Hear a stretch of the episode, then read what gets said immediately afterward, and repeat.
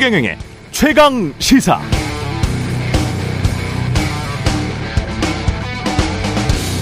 네, 국민대학교에서 김건희 여사 박사 논문 등 논문 세 편 표절이 아니다라고 판단했는데요. 보도 자료 나온 것 보니까 이렇게 써 있네요. 가장 중요한 박사 논문의 경우에 일부 타인의 연구 내용 또는 저작물의 출처 표시를 하지 않은 사례가 있으나 통상적으로 용인되는 범위를 심각하게 벗어날 정도의 연구 부정 행위에 해당하지는 않는다. 다시 말하면요. 타인의 연구 내용, 저작물을 출처 표시하지 않고 벽, 백, 백, 베껴서 옮긴 것 같다는 건 인정하지만 그게 통상적으로 용인되지 용인되는 범위를 심각하게 벗어날 정도는 아니기 때문에 연구 부정 행위가 아니다. 이 말은 제가 만약 박사학위를 받으러 국민대학교에 가면 타인의 연구 내용, 저작물, 뉴스 뭐 이런 거를 출처 표기 없이 어느 정도는 베껴도 괜찮다는 말이죠. 그 정도가 그럼 어느 정도입니까? 그 기준은 모든 박사 학위 지원자들에게 지금까지 다 공통적으로 형평에 맞춰서 똑같이 적용됐던 것이고 앞으로도 그럴 겁니까? 박사학위 논문에 통상적으로 용인되는 범위 그게 궁금합니다. 네, 안녕하십니까. 8월 3일 세상에 이익이 되는 방송 최경련의 최강시사 출발합니다. 저는 KBS 최경련 기자고요. 최경련의 최강시사 유튜브에 검색하시면 실시간 방송 보실 수 있습니다. 문자 참여는 짧은 문자 50원, 기본자 100원이 드는 샵 9730 유튜브 무료 콩 어플 이용 부탁드리고요. 오늘 최강 시사 홍문표 국민의힘 의원 연결해서 비대위 출범 앞둔 국민의힘 상황 자세히 들어보고요. 그리고 교육부 차관 만나서 만 5세 초등 입학 학제 개편 관련한 아, 정부 측 입장을 들어보겠습니다.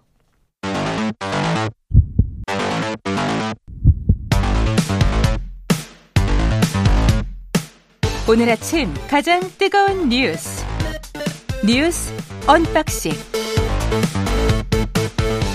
네, 뉴스 unboxing 시작합니다. 민동기 기자 김민아 시사평론가 나와 있습니다. 안녕하십니까? 안녕하십니까? 백 베껴서 벽껴서 아 베껴서 이게 발음이 잘 안 되는 거죠. 죄송합니다. 네, 베끼는 것이죠. 네. 베끼는 건데. 네. 아, 발음이 잘 안 됐습니다. 미국 그 낸시 펠로시 하원 의장이 대만에 도착을 했습니다. 어젯밤 10시 45분쯤 타이베이에 도착을 했는데요.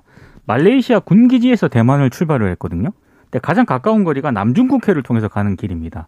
근데 우회를 통해서 이제 대만에 도착을 했다고 합니다. 이게 왜냐하면 중국이 워낙 강력하게 반발을 한 데다가 군사적 위협까지도 했기 때문에 아마 이걸 좀 감안한 것으로 보이고요. 중국이 이렇게 방, 이렇게 반발한 이유는 몇 가지가 있는데 이 하원 의장 같은 경우에 미국의 이른바 의전 권력 서열 3이라고 지금 그럼요. 예. 예, 그런 지위이기 때문에 예.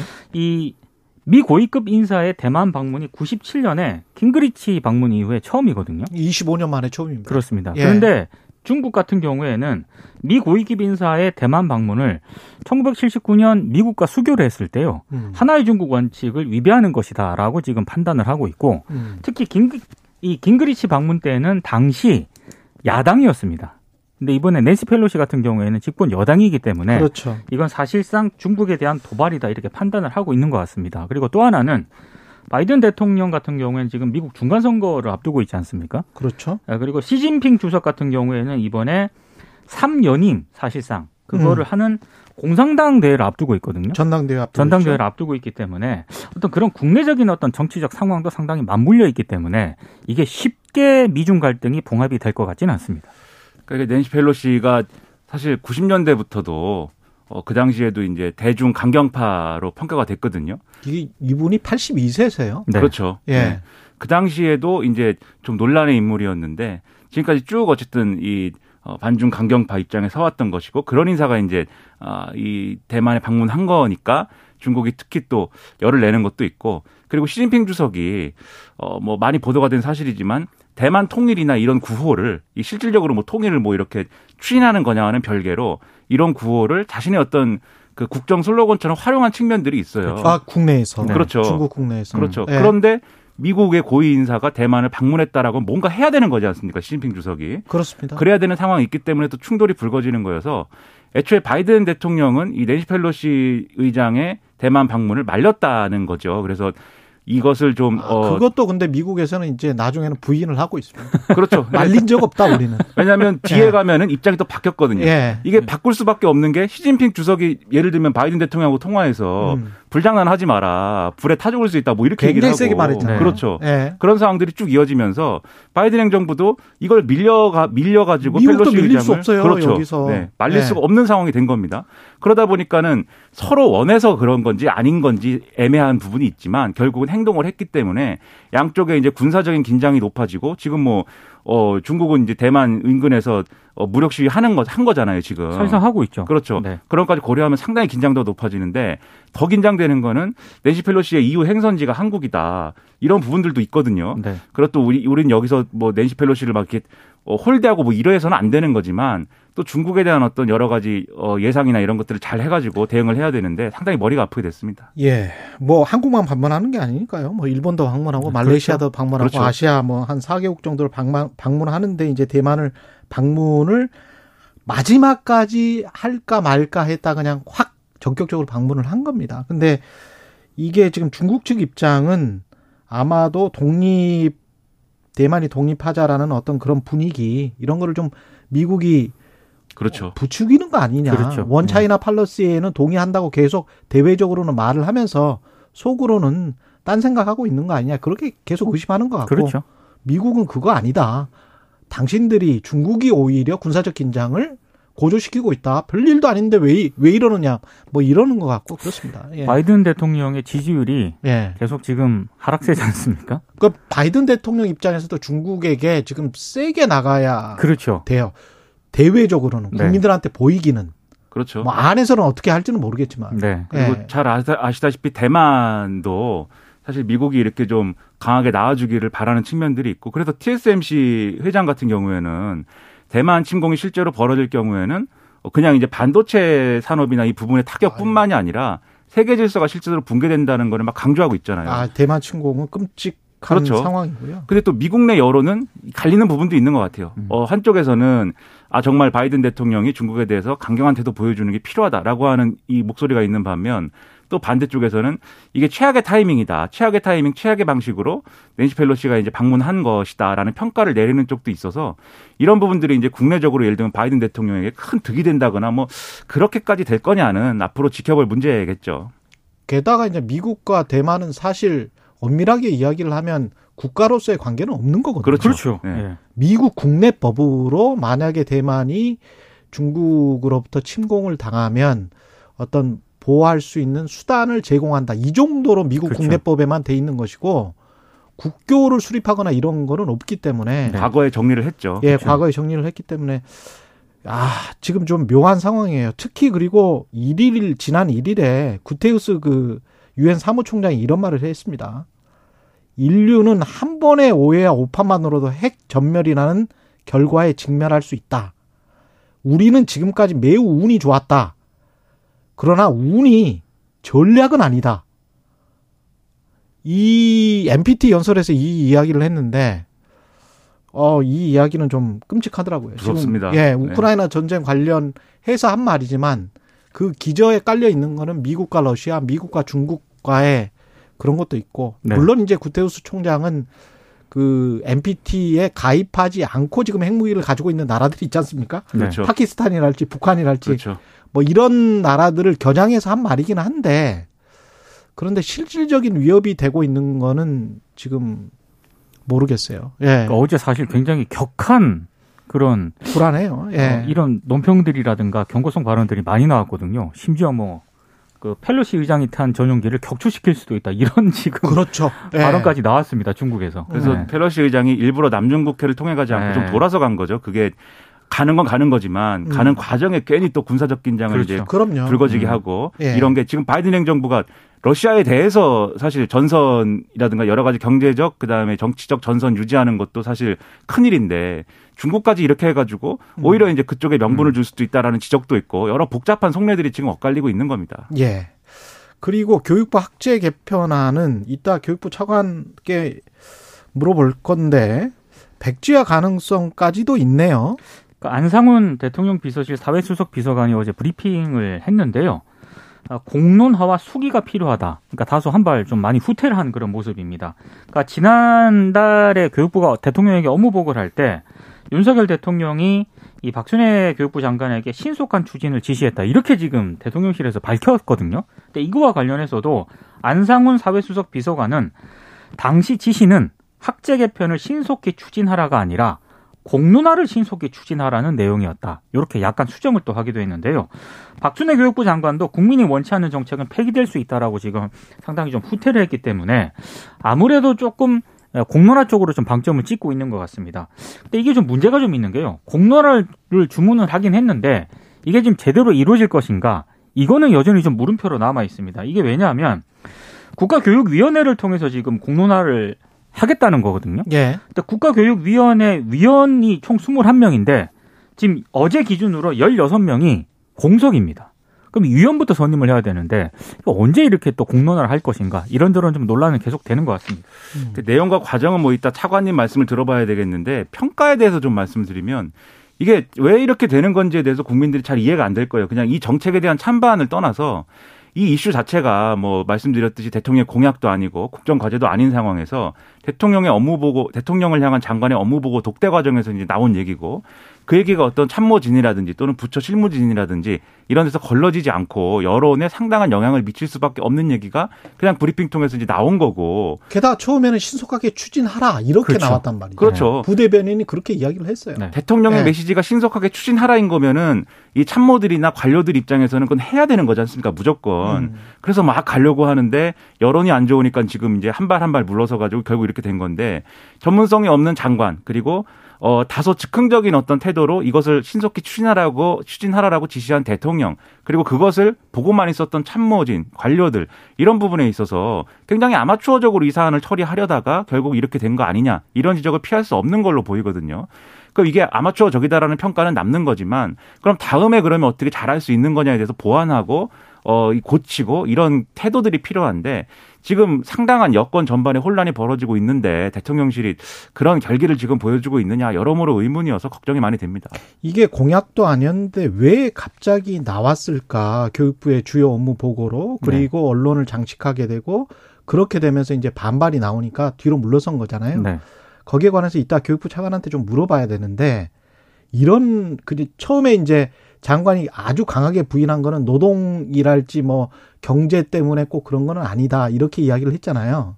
근데 아직도 미심쩍은 구석이 저출산 고령화 문제 뿐만이 아니고 직접적으로 이해관계가 걸려 있는 집단이 지금 보면 대학들 있지 않습니까? 대학들이 지금 인구가 계속 줄고 있기 때문에 잠시 그걸 좀 맞추려고 했던 것 아닌가 그런 전문가들의 의견도 있더라고요.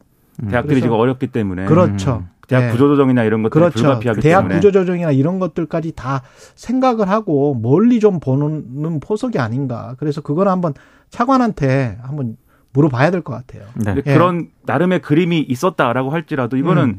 전문성 있는 이제 어떤 교육부 장관이라든지 신중하고 어떤 좀 그런 태도를 가지고 있는 리더십이었다라고 하면은 이렇게 음. 쉽게 나올 수 없는 문제인데 그런 그림이 있더라도 그렇습니다.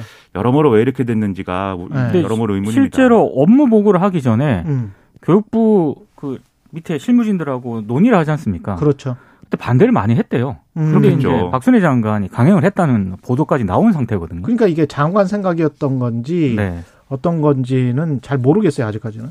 대통령 친분 대통령과 친하다라고 계속 그 이야기하는 그 땡땡 법사 그 사람이 이권을 개입하려고 했다 이런 지금 논란이 있습니다. 그러니까 지금 무속인으로 알려진 그 전모 씨고요. 예. 어, 이 전모 씨가 이제 언론에서는 건진법사로 유명한 그런 음. 인물인데 이 전모 씨가 윤석열 대통령 부부와의 친분을 사칭해서 이권에 개입하고 있다는 의혹이 제기가 됐습니다.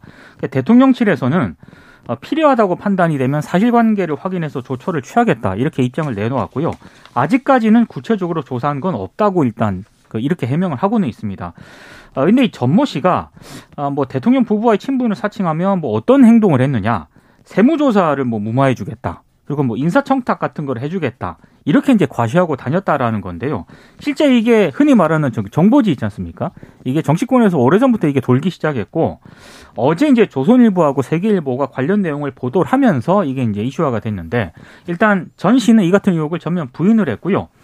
어, 지금 전 씨 같은 경우에는 어, 지금 국민의힘 대선 그 선거대책본부에서 고문으로 활동했다는 의혹이 이미 제기된 바가 있고 예. 특히 이제 영상에서 이게 이 영상이 굉장히 좀 말이 말 말들이 많았는데 올해 1월에 윤석열 당시 대선 후보가 여의도 선대본부를 방문을 했거든요. 예. 그때 전모 씨가 등장을 하는데 당시 이제 윤석열 후보의 등을 이렇게 툭툭 치면서 이렇게 이제 직원 인사시키고 막 인사시키고 직원들 소개하고 이런 영상이 있었거든요. 맞아요. 예. 그때도 이 사람 누구냐 이런 논란이 제기됐던 그런 인물입니다. 그리고 오늘 동아일보 보도를 보면 또 이 법사와 가까운 곳으로 알려진 A 씨가 집권 여당의 현역 국회의원들과도 접촉한 사실이 확인이 됐다 이렇게 보도를 하고 있습니다. 그러니까 이게 우려되는 바들이 이렇게 하나씩 이제 드러나는 상황이에요. 뭐냐면 그 대선에서도 지금 말씀하셨지만 이분이 네트워크 본부인지 뭐 맞습니다. 이런 걸 했는 이런 걸 했는데 네. 이분이 정확하게 왜 그런 직책에 있는 것인지 어떤 일을 하는 건지가 베일에 쌓여진 상황에서 대통령 부부와 가까운 거 아니냐 이거 하나만 가지고 이제 얘기들 많이 했던 거잖아요. 그럼 당연히 이 사람 입장에서는 그러한 어떤 과거의 인맥이나 이런 것들을 과시를 하면서 어떤 부적절한 행위들을 하고 다니고 뭐 이럴 수 있는 가능성 충분한 거거든요. 음. 그리고 실제로 지금 방금 말씀하신 동아일보 보도는 결국 어떤 사람이 이, 이 법사를 또 내세워가지고 그렇죠. 콩, 이 총선에 뭐 공천을 내가 뭐 잘 해주겠다라면서 또 정치권 인사들을 접촉을 했다는 거잖아요. 이 모 씨도 정치권 인사고. 네. 이러면 상당히 구체적으로 어떤 종류의 어, 비위들이 진행이 되려고 하는 그런 상황이었다라는 겁니다. 그렇기 때문에 이건 당연히 이제 어, 더 큰 일이 되기 전에는 막아야 되는 것이고 그런 것들을 막을 수 있는 시스템이나 이런 것들이 제대로 돼 있는지 정비해야 되는 건데 예. 다만 이걸로 이게 끝나는 거냐가 상당히 의문이에요. 왜냐하면 대통령실에 부적절한 인사 논란이나 이런 게 쭉 있었잖아요. 그런 것들이 결국에 가서는 비슷한 사건들 다 될 수 있는 가능성들을 안고 있는 거거든요.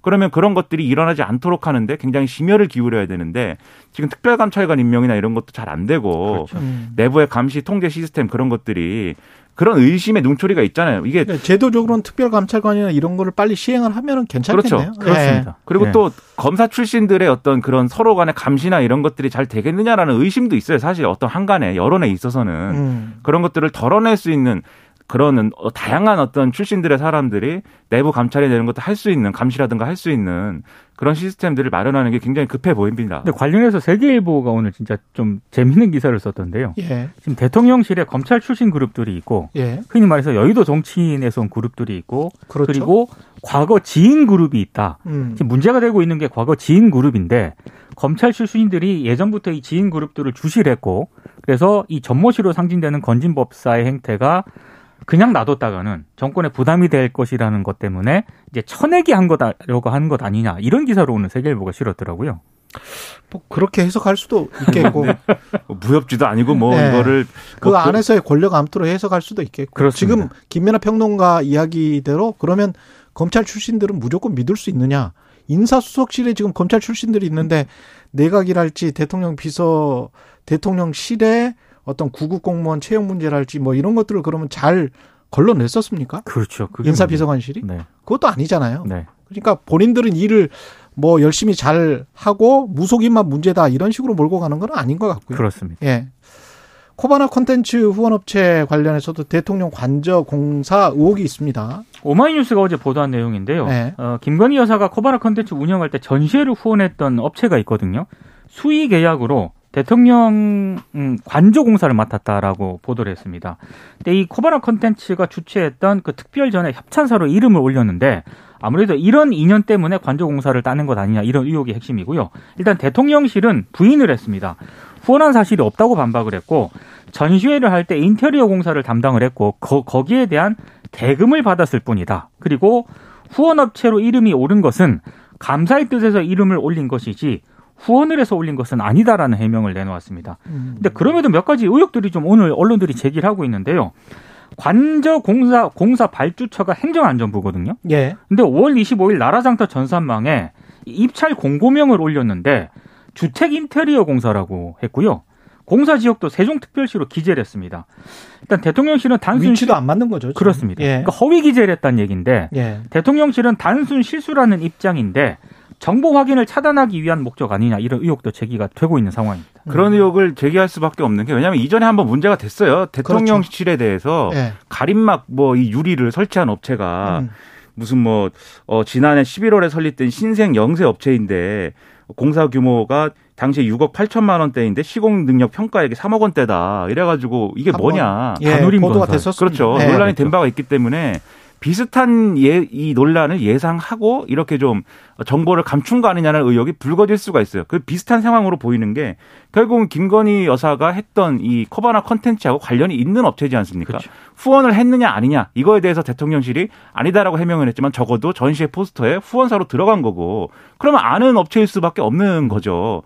그리고 지금 언론 보도를 보면 여기가 뭐 대단한 회사도 아닌 것 같아요. 기술자 4명의 영세 업체고 어, 이 대한전문건설협회 공시 기준 공사 실적 평가액이 18억여 원이다라고 나오는데 그러면 여전히 이게 관저 공사를 할 수 있는 정도의 어떤 그런 업체이냐에 대해서는 의문부가 찍힐 수 있는 거지 않습니까? 그럼 어떤 기준으로 선정했느냐? 이게 의문이고 나중에 이 업체들은 그러면 대통령실도 시공을 했다고 어떤 업체는 주장할 것이고 어떤 업체는 우리가 관저도 시공했다고 주장할 것인데 이런 것들로부터 발생하는 어떤 특혜 의혹이라든지 추가적인 어떤 내용들을 어떻게 감당을 할 것이냐 여러 의문이 있잖아요. 그럼 일부러라도 이런 업체들은 피할 것인데 음. 왜 이것을 수의 계약을 했느냐 상당한 의문이 제기될 수밖에 없죠. 그 한겨레 오늘 보도를 보니까 입찰 공고부터 낙찰까지 걸린 시간이요.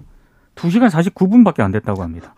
그러니까 이게 낙정 아니냐. 낙찰은 이미 정해져 있었던 것 아니냐. 그러네요. 라는 의혹이 제기될 수밖에 없는 거죠. 예. 두 시간 동안 뭘 할 수 있을까요? 사실 파워포인트 좀 하고 차 한 잔 마시고 이 좀 담소 나누면 끝날 시간인데 예. 그리고 여의도 정치를 좀 들여다 보면 국민의힘 비대위 쪽으로는 뭐 그냥 계속 그렇게 가는 것 같고 민주당 당대표 후보 3위는 첫 토론회를 가졌고 그랬습니다. 네.